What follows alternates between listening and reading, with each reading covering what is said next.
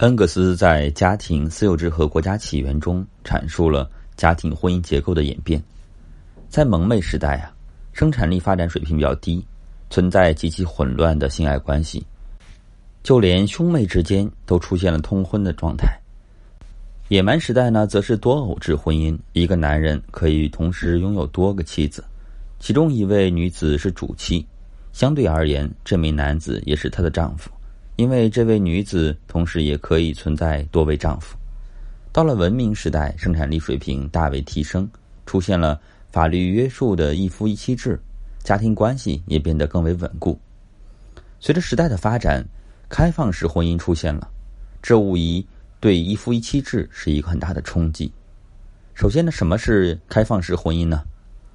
开放式婚姻强调婚后双方互不约束，对待性生活采取随意的生活方式，享受身体与精神的绝对自由，一切都可以共享。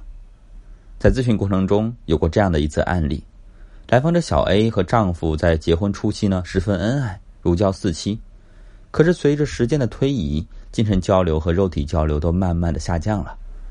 这种毫无激情的婚姻关系和曾经恋爱时那种如胶似漆形成了极大的反差，所以两个人呢达成约定，各自寻找属于自己的激情。也就是说呀，他们可以分别拥有自己的情人，他们用这样的方式为自己寡淡的婚姻增添了几分色彩。刚开始的时候，夫妻双方都感到十分满意，可是后来小 A。和丈夫对互相的情人都充满了敌意，两个人为了能够让对方生气，刻意更换了很多个情人，并且他们显示出十分亲密的状态。当两个人发现啊彼此之间还有感情残存的时候，彼此带给对方的伤害已经累积如山了，这样导致两个人再也没有办法走到一起，最后只能选择离婚收场。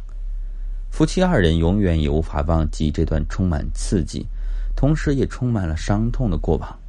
这段开放式婚姻的经历，反而成为了他们一辈子的伤痛。这里面呢，其实也可以看出一些多偶制婚姻的影子。可见，开放式婚姻并不适用于每一个人，甚至不适用于大多数人。这个原因呢，主要有几点：第一，婚姻不仅是两个人的事情，还是两个家庭的联系。过于自由的婚姻不仅会对两个家庭产生伤害，对孩子的教育也会造成一定程度的不良影响。孩子无法在温馨健康的环境下长大，对培养积极健康的心理没有好处。第二，开放式婚姻难免产生情感纠纷或者经济纠纷，是社会安定的不稳定因素。第三，婚姻是建立在爱情的基础上，开放式婚姻提出的。伴侣要坚守灵魂的忠诚，可也不免会对性伴侣产生依赖和情感。当精神出轨的时候，开放式婚姻就站不住脚了。第四，即便一时产生的激情带来的快感，可当人们冷静下来后，社会压力、道德压力纷纷而来，能填补这些空虚的只有新的刺激，由此便会陷入激情、空虚、激情的死循环。可见啊，在爱情中，一对一的关系是最为稳妥的，也是最稳定的。但凡这样的关系被打破，迎接你的必然是悲剧了。不能说一夫一妻制是最为合理的婚姻制度，但于人性道德而言，一夫一妻是最为理想的婚姻制度。正如古语所说：“愿得一心人，白首不相离。”心心相惜的爱情最为长久。